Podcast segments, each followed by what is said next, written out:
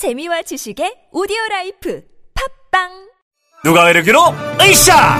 누가 누가 누가 누가 누가 누가 누가 의료기로 으쌰! 누가 누가 안녕하세요. 누가 의료기 모델 정준호입니다. 잘 나가는 청춘들을 위한 누가 의료기로 활기찬 하루 시작하세요. 누가 의료기로? 으쌰!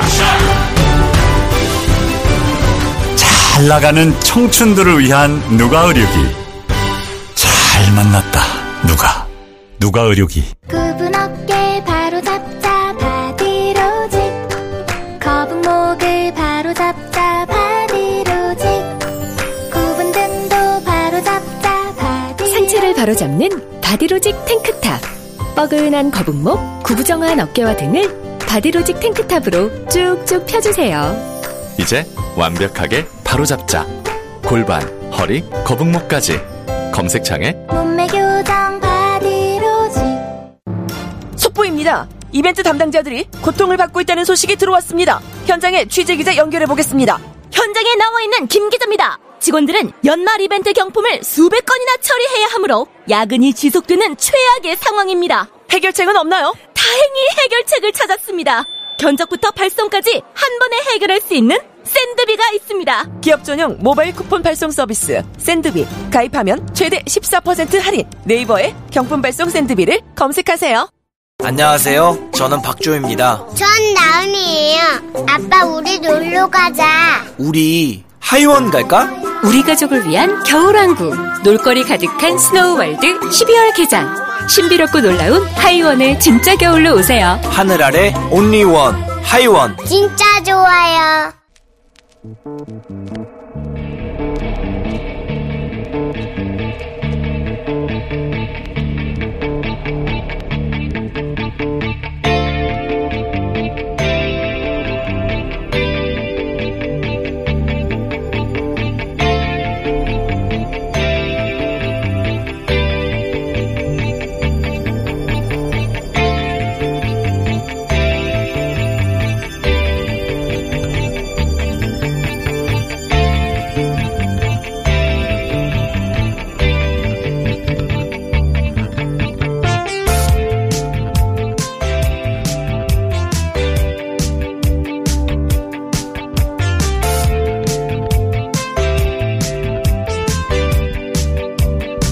안녕하세요. 김호준입니다.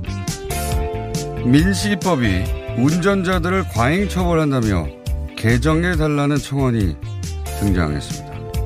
자유한국당 강효상 의원도 주장하는 이 과잉 처벌 논리는 이렇습니다. 음주운전으로 인한 사망사고 형량이 3년 이상 무기징역인데 스쿨존에서 과실로 인한 사고의 그 정도 형량은 과잉이다. 이 주장은 사실관계를 호도하고 호도하기도 하거니와 근본 발상에 문제가 있습니다.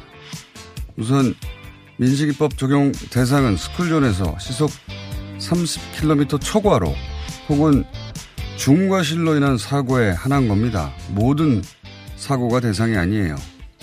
더 문제는 발상입니다. 이런 주장을 하는 이들은 아이들을 어른의 안전을 위협하는 존재, 도로상의 위험 인자로 취급합니다.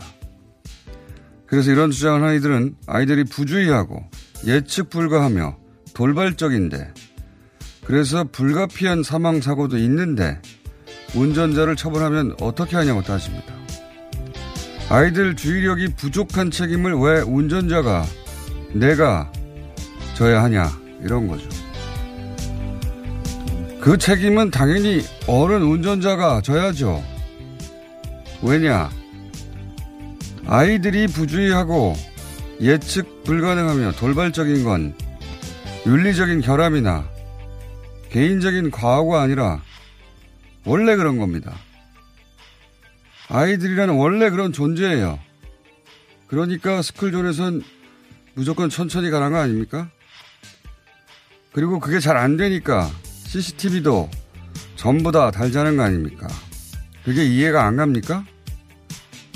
그런 말을 하는 사람들은 자기들은 아이 때부터 세상 만사 통달해서 주변 상황을 다 장악하고 통제했습니까? 당신들도 다 바지에 오줌 싸고 똥 싸고 했어요. 이 이기적인 어른들아. 김호준 생각이었습니다.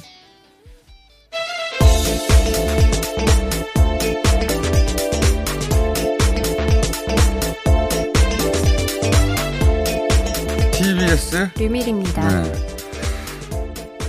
민식이법이 통과되자마자 예 며칠 전 민식이법 몇 주 전이죠. 몇 주 전이 아니군요. 지난주군요. 지난주입니다. 예, 민식이법 통과되기 전에도 세월호 유가족 공격하듯이 어 아이들 시체팔이 한다고 네. 법안을 만든다는데 어떻게 시체팔이라는 말이 나옵니까?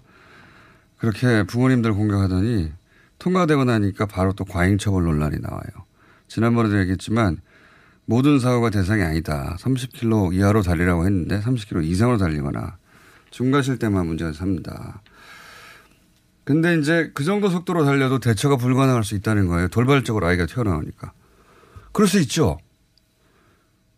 원래 그런 거예요, 아이들은. 그렇지 않습니까? 아이들이, 어, 성인처럼 뭔가 문제가 있거나 자기 과실로 그러는 게 아니라, 물론 자기 과실이긴 하지만 아이들은 상황 통제가 다 안 되잖아요. 그냥 돌발적인 거예요. 그래서 더 천천히 가라는 거잖아요. 30km로도 안 되면 그럼 더, 적, 더 천천히 가야 되는 겁니다. 그게 당연한 거예요. 이거를 내가 운전하는데 아이가 튀어나와서 내가 대응이 안 되면 어떡하냐. 그러면 대응이 될 정도로 더 줄여야 돼요. 아예 쓰거나. 그렇게 생각하는 게 맞는 거죠. 나한테 방해물이라고 생각하는 거예요. 네. 아예 미국처럼 스쿨버스가 쓰면 이쪽 차선뿐만 아니라 반대쪽 차선도 아예 정지하게 만들어 버려야 돼요. 그게 어, 이 정도로도 불만이면 더 어떻게 대처해? 그럼 서- 서야죠 아예. 대처할 필요도 없이. 법을 그렇게 만들어 버려야 되는 겁니다. 더 강력한 법으로.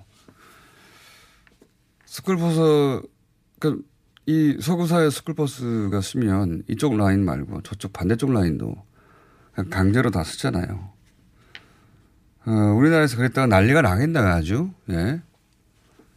교통 흐름에 방해가 된다고? 교통 흐름이 뭐 대단한 거라고요. 그냥 A지점에서 B지점으로 가려는 거 아닙니까? 한 3분 정도 늦으면 어때요? 그렇게 생각하진 못하는 거죠, 아직은. 30km 가지고 이렇게 날립니다. 반대 청원이 통과되자마자 나온 것은, 예, 그런 이기적인 어른 중심 사고도 있지만 또 한편으로는, 어, 정치적 의도도 있다고 봅니다, 저는. 예. 이 이야기가 계속될 것 같아서 짚어두고 앞으로 계속 어, 팔로우해 가겠습니다. 이 문제는. 첫 번째 뉴스는 뭔가요? 네, 트럼프 대통령이 국방 수권법에 서명할 것이라고 밝혔습니다. 자, 어, 이 내용의 핵심, 우리한테, 에, 뭐 영향을 주는 관심을 끄는 핵심은 다른 게 아니라 이게 원래 예산 잡고 그러는 거거든요. 매년 하는 거예요. 근데 여기서 주한미군 수를 2만 8,500명 이하로 줄일 수 없도록 했다고 이제 언론들은 보도하는데 줄일 수 없도록 한 게 아니라 줄이려면 의회에 승인이 있어야 되는 거예요. 대통령 마음대로 못 한다는 겁니다. 대통령이 어, 트럼프 대통령이 가끔 뭐 주한미군 감축 얘기를 했다는 이, 어, 그런 얘기가 보도되잖아요. 이제 그런 보도가 나올 수가 없어요. 왜? 대통령 마음대로 못 하는 거니까. 그리고 또 하나 없어질 내용은, 어, 한미 동맹 위기라서 주한미군 감축할 거다. 라는 식의, 어, 보도. 조선일보가 특히 잘 내는 보도. 더 이상 못 쓰겠네요. 예. 자, 어쨌든 그 내용에 보면 2만 8,500, 8,500명 이하로 어, 줄이려면 의회가 승인해야 된다. 뭐 그런 내용이에요. 자, 우리한테 관련이 있는 내용이죠. 다음 뉴스는. 네, 장기간 반환이 지연됐던 4개 미군 기지에 대해서 즉각 반환을 받기로 했습니다. 용산 기지도 반환 절차를 공식적으로 어, 밟기로 했습니다.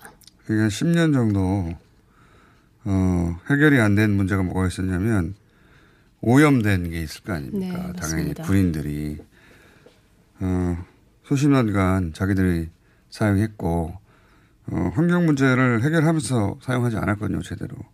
오염된 지금까지도 반환된 기지들이 많은데 한 절반 정도는 오염이 됐었어요. 근데 자기들이 오염시킨 걸 자기들이 원상 복구 해야 되는 거 아니겠습니까? 남의 땅인데 안 해요. 미군은 왜? 미국은 깡패니까 다른 이유가 아니에요.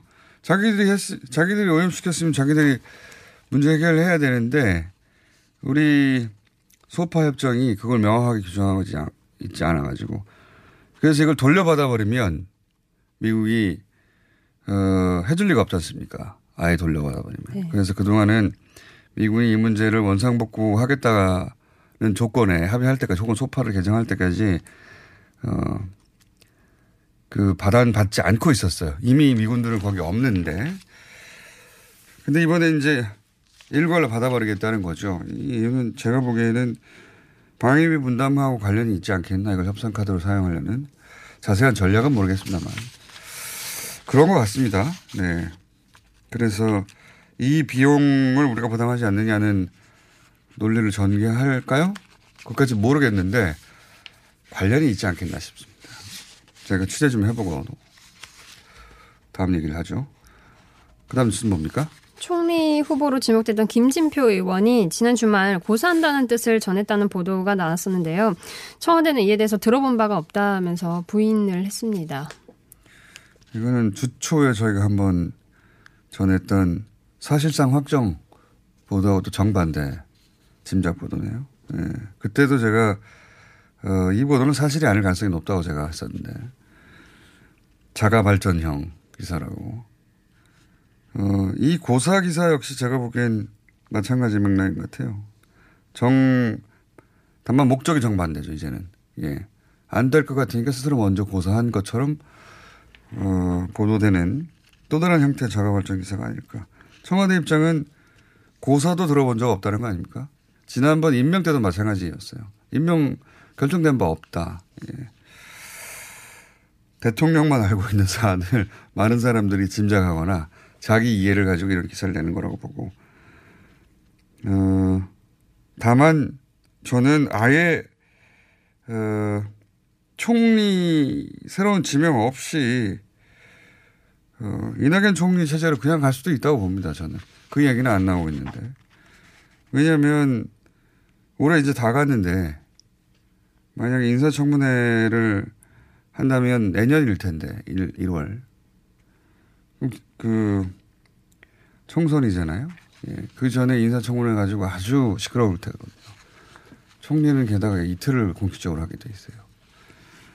어, 왜 그 부담을 지려고 할까 하는 짐작도 가능해서, 예. 누가, 어, 후보다라는 뉴스만큼이나 아무도 안 될 거라는 뉴스도 같은 비중으로 다뤄둬야 되는데, 예. 그제 생각에는 같은 비중으로 이낙연 체제가 그냥 갈 수도 있다. 누군가 후보인 것 같다, 유력하다는 보도만큼이나 아무도 안 될 거라는 것도 유력한 어, 상황이라고 짐작하는 바입니다. 저도 더 이상은 모르겠어요. 대통령 마음입니다. 자, 다음은요. 한기안 대표가 국회 본회의장 앞에서 무기한 농성에 들어간다고 이제 밝혔습니다. 농성 전문이네요. 예. 네. 이게 이제 자유한국당 입장에서 그럴 수밖에 없어요. 자유한국당이 어, 제1야당으로 예산안 협상 마지막 단계에서 배제됐지 않습니까? 어, 사실은 이 정도 되면 어, 자유한국당 보수층에서 자유한국당 지지자들 보수층에서 어, 분통을 터뜨리고 어쩌면 이럴 수 있냐라고 지지자들 정서를 만들어낼 수 있어야 되거든요. 근데 대단히 무기력했어요, 이번에. 이거는 자유한국당이 실패거든요. 이제 그걸 만회하려고 하는 거겠죠. 무기한 농성에. 그리고 이제 대결을 더 격화시켜서 지지자를 결집시키려는. 예. 황교안 대표는 본회의장에 못 들어가니까요. 의원이 아니라서. 그래서 다시 한번 무기한 농성에 이런 무기한이라고 붙어 있는 여야 할 것 없이 농성이나 시위나 어, 정치 행위에 무기한인 적은 없습니다. 자, 다음은요. 네, 자유한국당이 또 어제 공천 배제 기준을 발표했는데요. 입시, 채용, 뭐 병역, 국적 등 4대, 4대 분야에 대해서 비리가 적발될 경우 부적격 처리하겠다고 하면서 이를 이제 조국형 범죄라고 명명을 했습니다.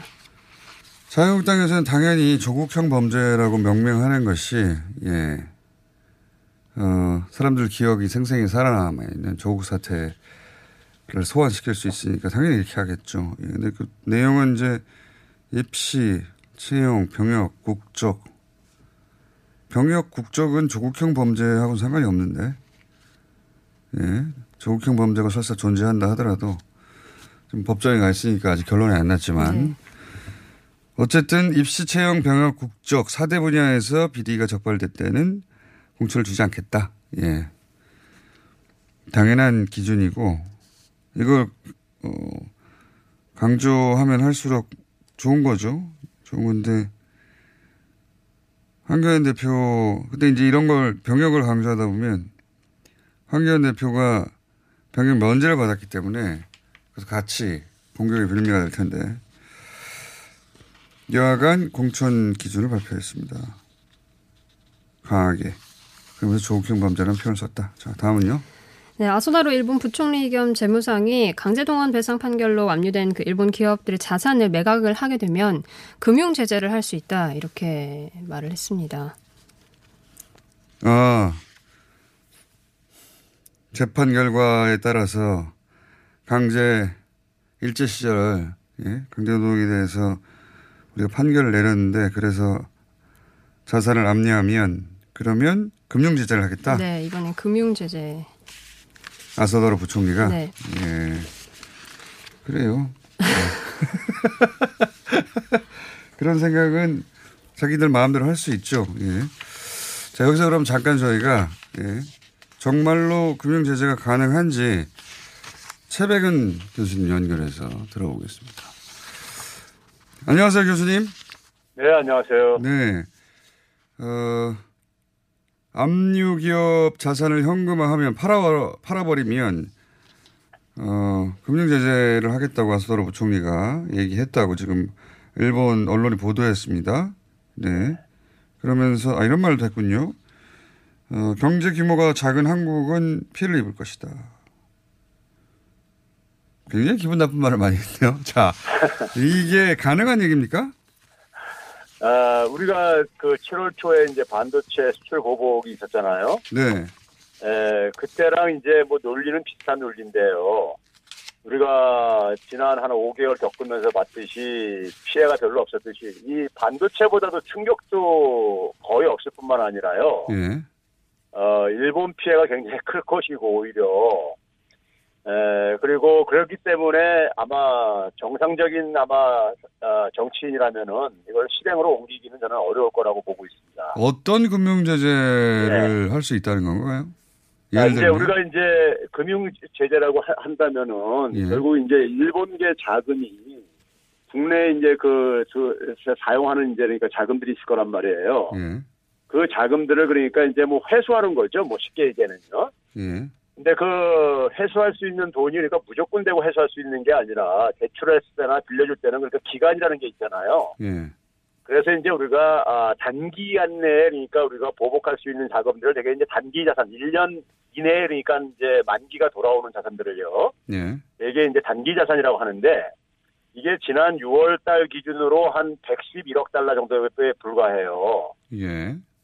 에, 그런데 우리가 지금 생각해 보게 되면 어, 10월 달 경상수지 흑자가 한 80억 달러 이상이 이, 계속해서 지속되는 나라예요. 예. 그러니까 111억 달러 정도를 그러니까 해수했을 때 그 충격은 그러니까는 국내 은행들이 그러니까 이런 것을 그 감당할 만큼 충분한 그러니까 유동성 자산들을 확보를 하고 있어요. 음. 그러니까 이제 우리가 2017년도부터 그러니까는 그 이 국제은행 에, 국제 결제은행에서 도입한 하나의 에, 하나의 규칙 때문에 에, 이런 이제 단기 자산들이 이제 그러니까 철수할 때 그거를 그러니까는 어, 대처할 수 있는 그러니까 현금성 자산을 확보하게 이제 의무적으로 하게 하고 있습니다.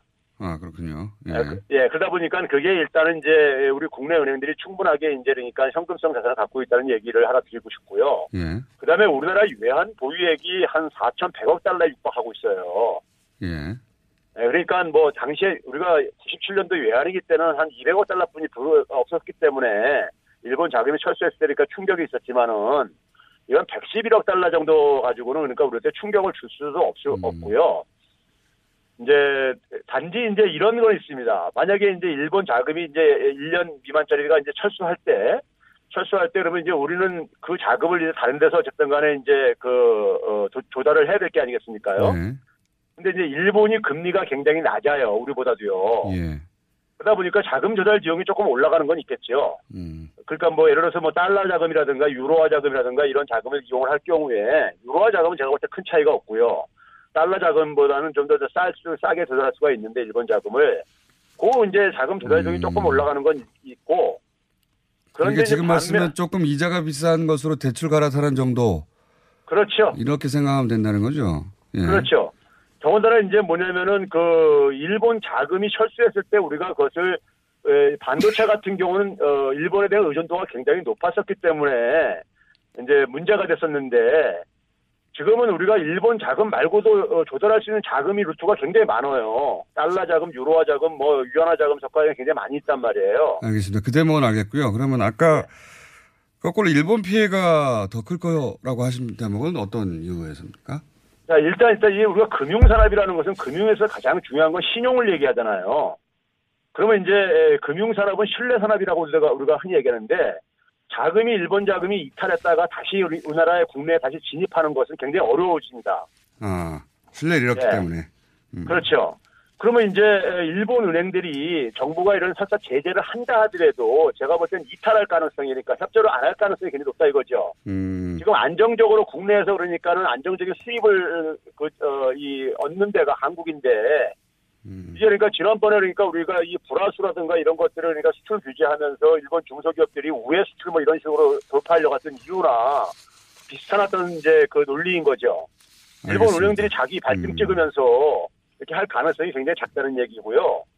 저는 그가 국내 언론들이 그러니까 이런 위기설을 조장하는 것만 없다면은 이거는 음. 그러니까 시- 실제로 실현될 가능성은 저는 굉장히 낮다고 봐요. 실행될 가능성은 낮고 실행돼 봐야 큰 걱정할 정도가 아니면 오히려 일본 피해가 더 크다. 예. 반도체 때 초기부터 그런 이야기를 하셨고 실제 그랬죠. 예, 그렇게 예. 일본 피해가 더 컸는데 이것도 마찬가지다. 알겠습니다. 이건 뭐더 더 충격이 적습니다. 더 충격이 적고 오히려 네. 언론이 국내 언론이 이런 걸 자꾸 보도하면서 키우는 거다. 그- 그렇죠. 예, 알겠습니다. 그런 그런 부분이 우리가 지금 이제 걱정되는 것뿐이지 다른 거는 일본에서는 오히려 그러니까 이것을 오히려 더 조용할 거라고 생각이 들고요. 예를 들면 실행 가능성이 효과가 별로 없기 때문에 그렇습니다. 교수님, 일본 문제, 일본 상황은 일본에 물어보겠습니다. 이영채 교수님. 아, 그렇습니까? 바로 연결돼 있기 때문에 감사합니다. 네, 감사합니다. 네. 차백원 교수님이었습니다. 어, 바로 이어서 일본 게이센 여학원대 이영채 교수님 연결돼 있습니다. 안녕하세요. 네, 안녕하세요. 예, 방금 최백원 교수님이 일본에서는 오히려 이거 조용할 거다. 실효성도 없고 실현 가능성도 낮아서 이렇게 말씀하셨는데 어떻습니까? 이 보도에 대해서?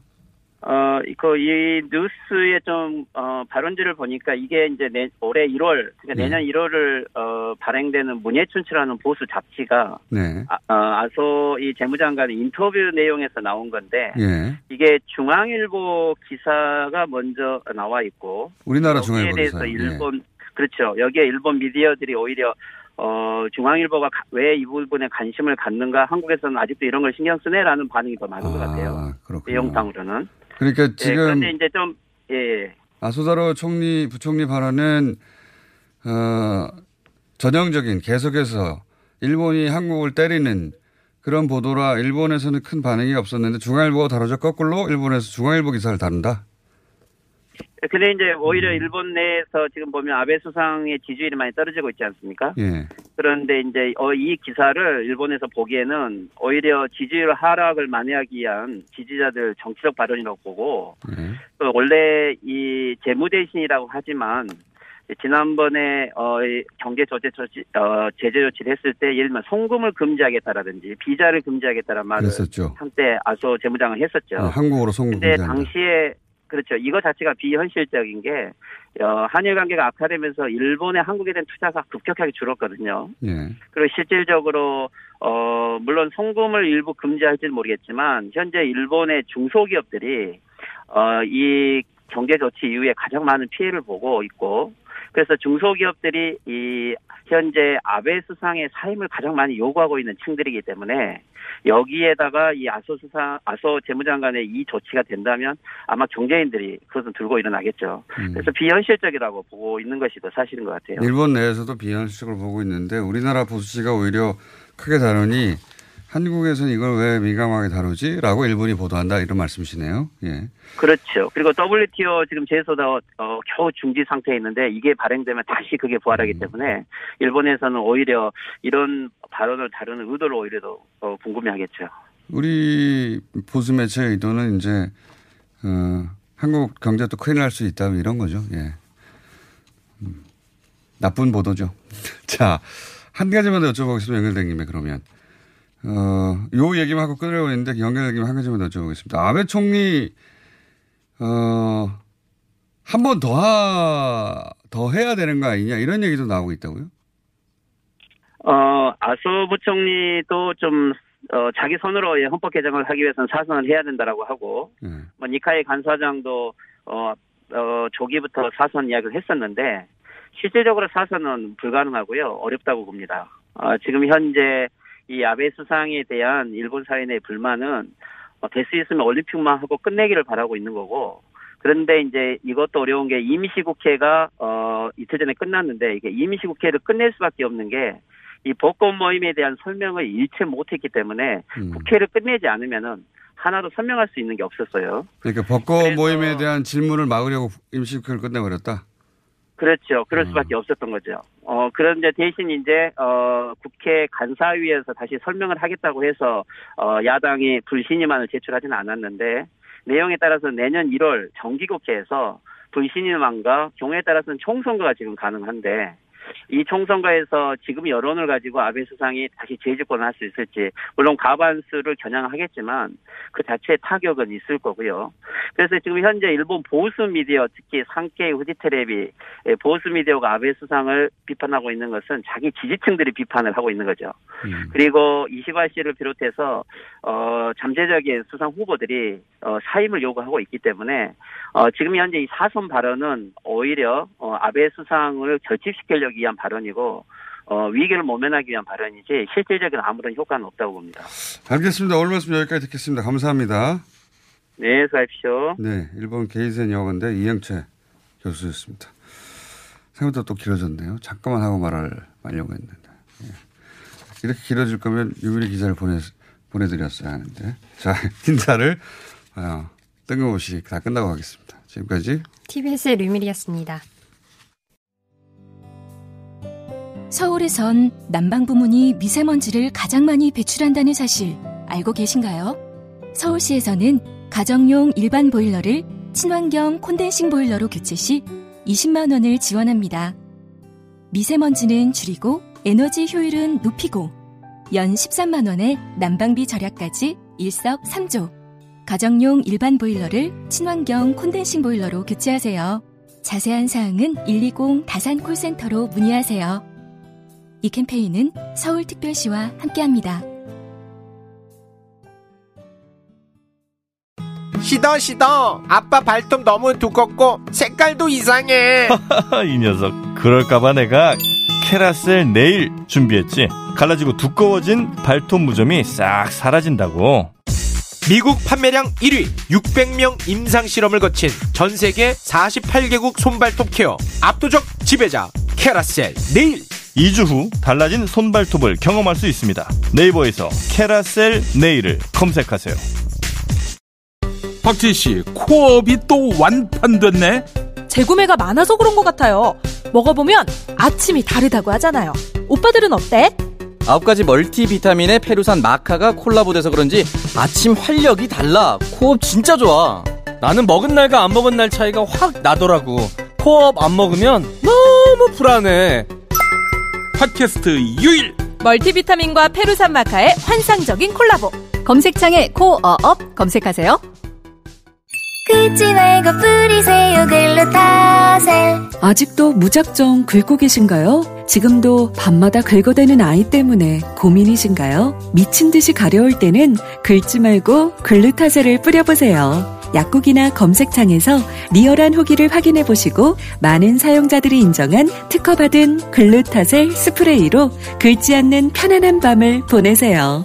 긁지 말고 뿌리세요 글루타셀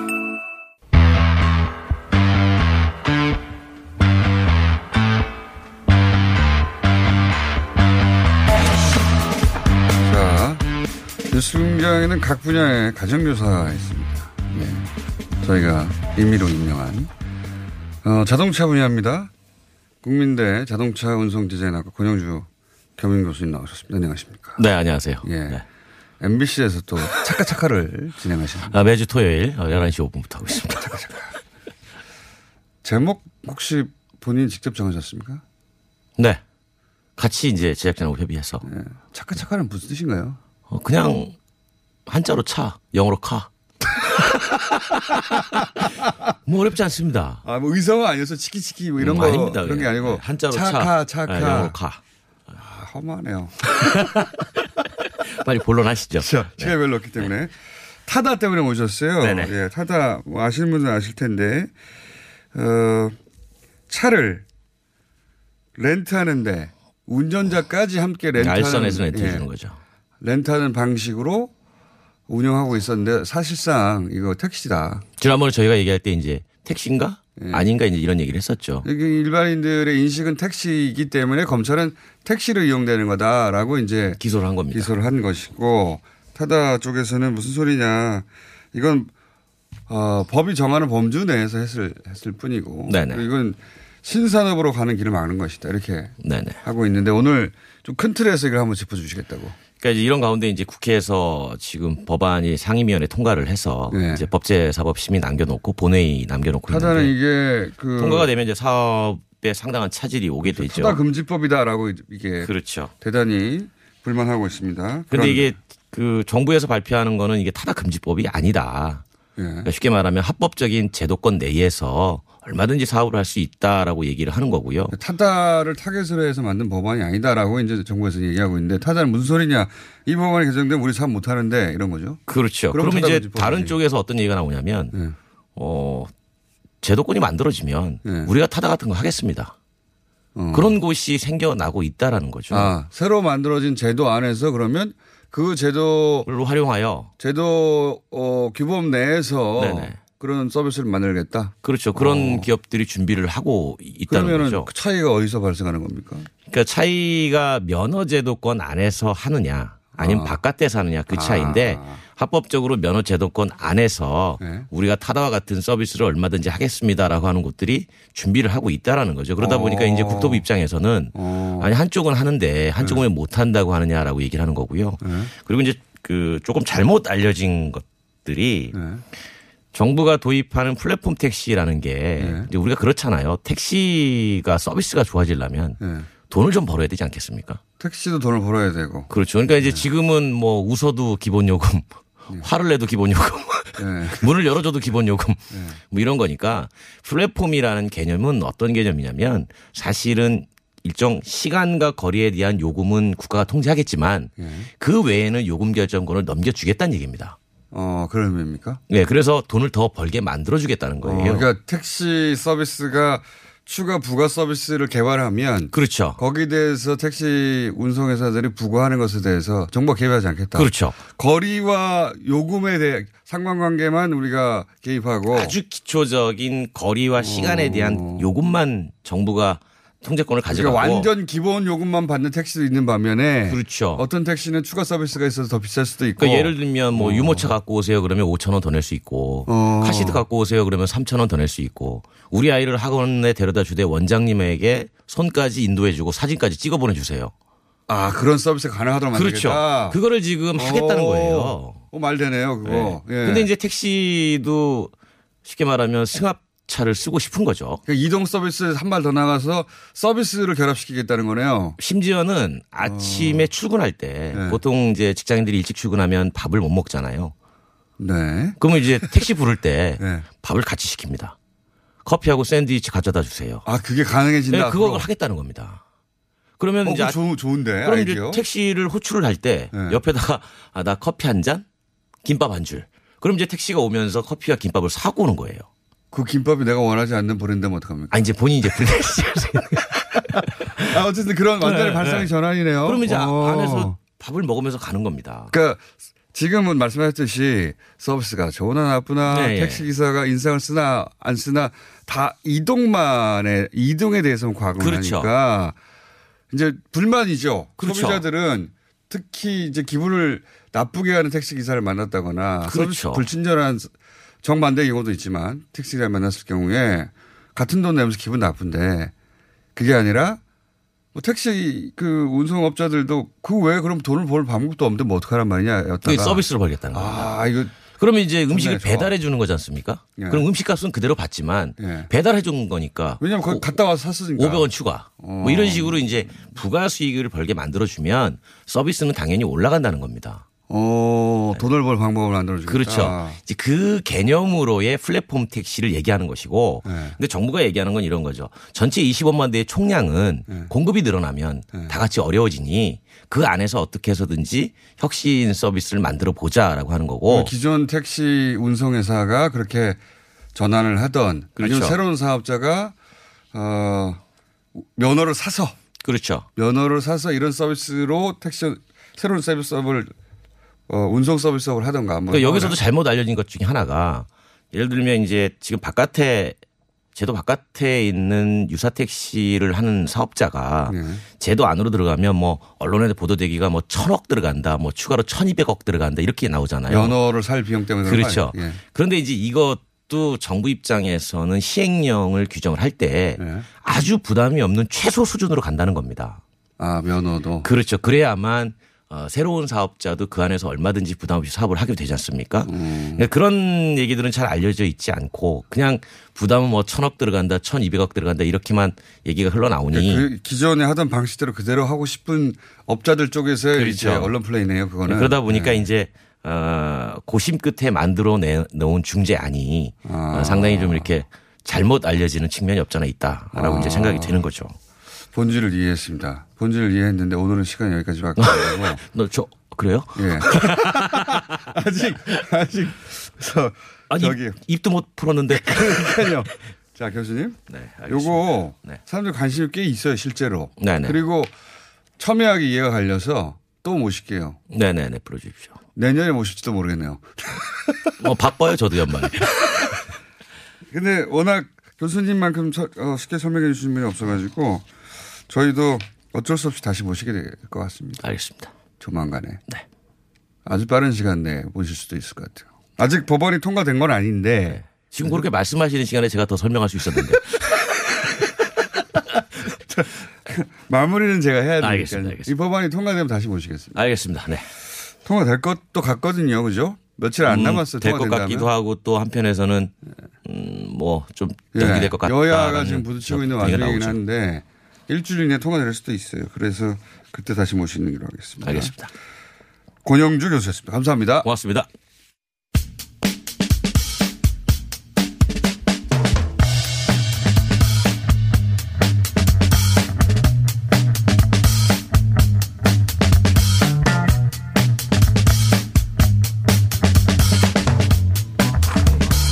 자, 오랜만에 모셨습니다. 어, 두 분. 책임 김채 커플. 최민희, 어, 민주당 전 의원 나오셨고요. 안녕하세요. 최민희입니다. 김용남 자유당 한국당 전 의원. 한국당. 네, 한국당 전 의원 나오셨습니다. 네, 안녕하세요. 김용남입니다. 예. 두 분이 나오실 때는 주로 이제 여야가 크게 싸울 때. 잠시 정리하러 나오시는 건데, 어, 다들 아시다시피 예산안이 처리가 됐고, 거기에 자유한국당이 패싱이 됐습니다. 그리고 앞으로도, 어, 패스트트랙 법안 가지고, 살라미 전술이냐?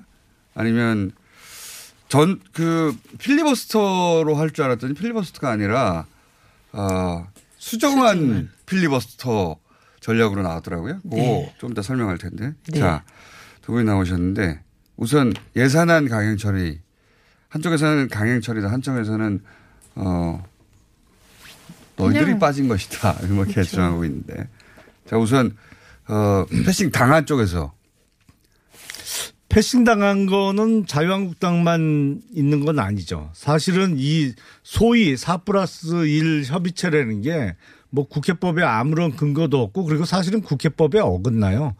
지금 바른미래당은 교섭단체잖아요. 교섭단체 대표는 원내대표예요. 네. 오신환 원내대표가 있어요. 근데 오신환 원내대표가 소위 법여권에 어, 우호적이지 않다는 이유로 아무런 근거 없이 거기는 빼버리고 패스트트랙 상정 과정에서 협조적이었던 김관영 전 원내대표, 김관영 의원을 끼워 넣었잖아요. 그러니까 사실은 바른미래당도 패싱을 당한 거죠. 어, 어쨌든 사프라이스 1도 아니다 온전하게. 그렇죠. 예. 바른미래당은 오신환 빼고 왕따 당했잖아요. 거기에. 그러면 뭐- 3.5 플러스 1로 불러야 됩니까? 아니 그러니까 뭐 어쨌든 이상해요. 이거는 좀 불법적인 그 뭐 바른미래당도 어, 바른미래당 비슷해요. 바른미래당도 바른미래당 온전히 다 들어온 게 아니기 때문에 그 협의체부터 문제다. 예. 아니 법률적인 대표는 오신환인데 거기가. 뭐3.5 플러스 1이건 4 플러스 1이건 그 형식이 전혀 문제가 되지 않습니다. 왜냐하면 이번 수정안은 국회법 제95조에 근거해서 50인 이상의 의원이 어, 정, 예산안에 대해서 수정안을 만들 수 있다는 법적 조항에 따른 것입니다. 그러니까 어, 이번에 통과된 수정안을 만들기 위해서 만들기 위한 과정에서 사실 임의적 형식의 4 플러스 1을 만든 것이고 그렇기 때문에 그4 플러스 1이 불법이다 아니다는 논쟁은 전혀 무의미한 논쟁이라는 것이죠. 그래서 자유한국당도 마지막에 수정안을 만들었는데 그것도 역시 마찬가지로 그런 식으로 따지면 불법이거든요. 그런데 그것도 의미가 없고 다만 자유한국당이 만든 예산안 수정안이 본회의에 회부 못 된 것은 정부가 부동의했기 때문입니다. 그러니까 음, 4 플러스 1에 대해서 불법적이라고 계속 흔들어 봐야 무의미하다. 이 말씀을 드립니다. 작전을 바꾸라고 하는 말씀. 이번에 죄송합니다. 이번에 예산 국회를 통해서 국회 예산 심의 의결권이 완전히 무력화가 됐어요. 그러니까 뭐 민주당의 요구에 의해서 어마어마하게 늘어난 예산안이 정부에서 만들어졌는데 이걸 이제 예결위에서 특히 소위에서 심사하는 과정에서 한국당은 감액을 주장하는데 민주당이 동의를 안 하니까 계속 보류 보류 됐단 말이죠. 그러다 보니까 삭감이 제대로 안 되고 정부 원안이 거의 마지막 순간까지 남아 있었어요. 근데 그것을 513조가 넘는 예산안을 놓고 소위 4 플러스 1이라는 이미 어, 이미 단체에서 1조 2천억을 줄였다고는 하는데 이게 마지막에 의결되기 직전까지 1조 2천억이 어느 항목에서 얼마가 줄었는지를 안 가르쳐줘요. 자기들끼리 했다 한마디로. 네. 예. 몰라요 아무도 뭐가 어떻게 된 건지. 그러니까요. 그런 상태로 그냥 방망이 두들긴 거예요 지금. 그러니까 여기서 중요한 것. 자유한국당은 협상 테이블을 걷어차면 안 된다는 겁니다. 그러니까 이번에 자유한국당이 얻어야 될 교훈은 이미 버스는 떠났는데 떠난 버스를 놓고 왜 나 안 태우고 떠났냐고 백날 얘기해봐야 아무 소용이 없거든요. 그러니까 협상 테이블에 들어와야 되는 것입니다. 지금 그 얘기하고 계신 거고요. 그다음에 자유한국당이 마지막으로 어, 제시한 금액이 1조 6천억이었어요. 그러니까 1조 6천억과 1조 2천억 사이에는 4천억 차이가 나는 거거든요. 예, 그러니까 자유한국당이 줄이고자 하는 금액과 이번에 통과된 수정안이 그렇게 생각만큼 천문학적으로 큰 차이가 나지 않았다. 이 말씀을 드립니다. 그 다음에 지금 예산안 심의 의결권이 무력화됐다고 하는데 그리고 이게 뭐 보류 보류 됐다고 하시는데 사실은 예사 예결위가 열리지를 못했죠. 예결위가 열리지 못한 것은 사실 누가 책임지겠습니까?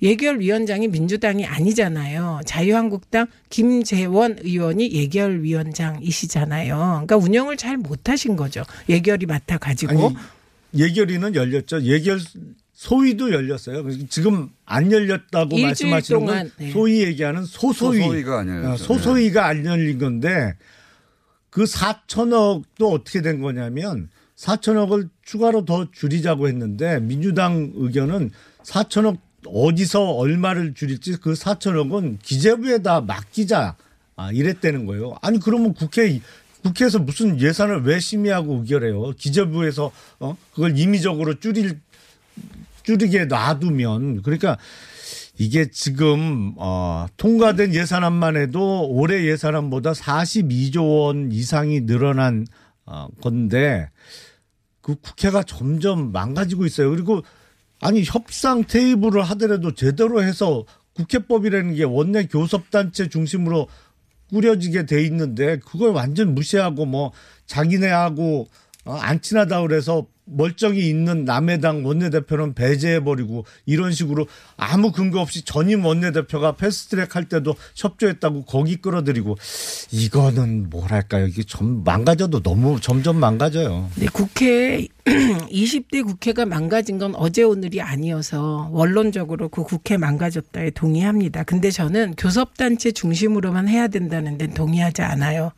교섭단체가 제대로 작동되지 못할 때는 그건 법에 근거할 수밖에 없고 국회의원들은 한 명 한 명이 헌법기관입니다. 그래서 이미 원내 교섭단체들의 협상은 깨졌고 그런 상태에서 집권 여당이 자유한국당이 아무것도 해주지 않으니까 그럼 우리도 자유한국당 마찬가지로 일을 해태한다. 는 있을 수 없는 일입니다. 그래서 저는 이번에는 한마디로 얘기하면 사실 이인영 원내대표가 저렇게 인내심의 리더십이 있는지 제가 과거에는 몰랐어요. 그런데 이번에 보니까 기다릴 거 다 기다려주고 그 결정적인 순간에는 4 플러스 1로 예산안을 통과시키고 그래서 이인영 대표의 인내의 리더십이 국민들께 인정받았고 거꾸로 심재철 대표는 진짜 큰 소리를 많이 치시면서 대표 됐는데 그 리더십은 하루 만에 무너졌다. 이렇게 평가할 수밖에 없습니다. 아니 자기 자기네들 하고 싶은 대로 다 해버리고 무슨 인내심이 뛰어나요?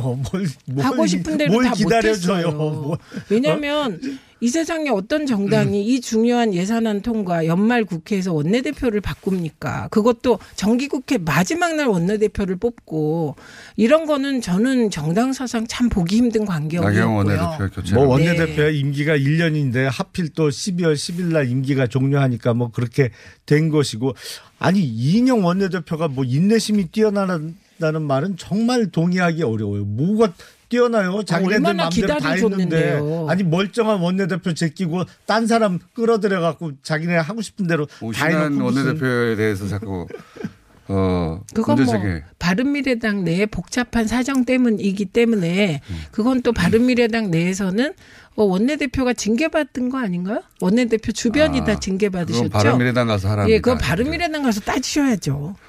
징계받은 거하고 원내대표 자격 유지하는 거 뭔 상관 있어요? 그게. 그러니까 그런 식으로 따지면 법적으로 불분명한 부분은 있겠죠. 그러나 그렇게 시- 정당 내에서 갈라져서 한 한편에서는 예산안 협상에 들어오겠다. 한편에서는 자유한국당과 보조를 맞추겠다는 식으로 하면 뭐 정부 여당은 당연히 그 12월 10일 정기국회 마감 전에 예산안을 어떻게든 통과시키자는 쪽과 손잡는 게 전 너무나 당연한 것 같습니다. 그전에는 12월 31일 넘긴 적도 많았고 준예산 체제로 간 적도 있었습니다. 그때는 뭐 그렇게 날치기 강행 처리를 할 수 없어서 그랬던 건 아니거든요. 근데 야당의 요구를 들어주고 끝까지 협상하는 자세.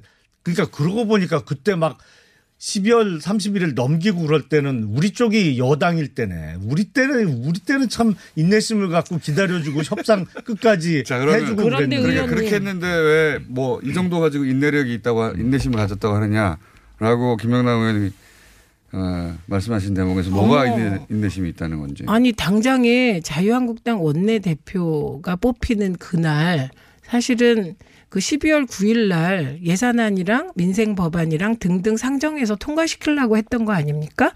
근데 12월 10일 날 자유한국당이 원내대표를 바꾼다고 하니 기다려 준 거예요. 그리고 마지막에도 심재철 대표랑 말 좋아 좋아하시는 듯한 오신환 원내대표랑 셋이 만나서 협상을 하지 않았습니까? 자유한국당은 필리버스터를 철회하고 그리고 어, 민주당은 어, 소위 그 패스트트랙 법안 상정을 보류하고 어, 이렇게 협상을 했는데 그게 자유한국당 의총에서 깨진 거잖아요. 그러니까 그 다 기다려주는 과정이죠. 그래서 이인영 원내대표 그 과정에서 그 지지자들로부터는 답답하다 비판도 많이 들었습니다. 자, 자기네들 마음대로 해놓고 뭘. 할말 없으시니까 뭐가 할 말이 없어요. 자꾸 맘대로 아니, 그 말을 몇 번이나 똑같은 말씀을. 하시는데 뭘 기다려줘요. 예산안을 합의 처리하기로 했으면 합의가 돼야죠. 그리고 민주당의 요구는 사실은 처음부터 말이 안 돼요. 국회의 예산 20초 심의권을 남았습니다. 사실상 박탈하고 벌써요? 예. 오늘 이렇게 짧아요? 이 원래- 주제가 세 개나 남았는데 앞으로? 어, 그건 저희 마음입니다. 주제. 그런데 어쨌든 그리고 어제 학교 안 갔다고 오늘 또 학교 안 가면 그건 퇴학당하기 때문에 아니, 예전에 잘못한 일이 있기 때문에 또 잘못해라 이건 성립이 안 돼요. 어제 2시에 본회의 잡아놓고 저범 여건 내에서 선거법 내용도 합의가 안 돼갖고 일방적으로 취소해 놓고 뭘. 그게 아닙니다. 어제 이 예산안을? 처리하고 나서 맞지. 자유한국당 황교안 대표는 검사 출신이 왜 이렇게 자꾸 불법적 행동을 하는지 저는 참으로 이해할 길이 없습니다만.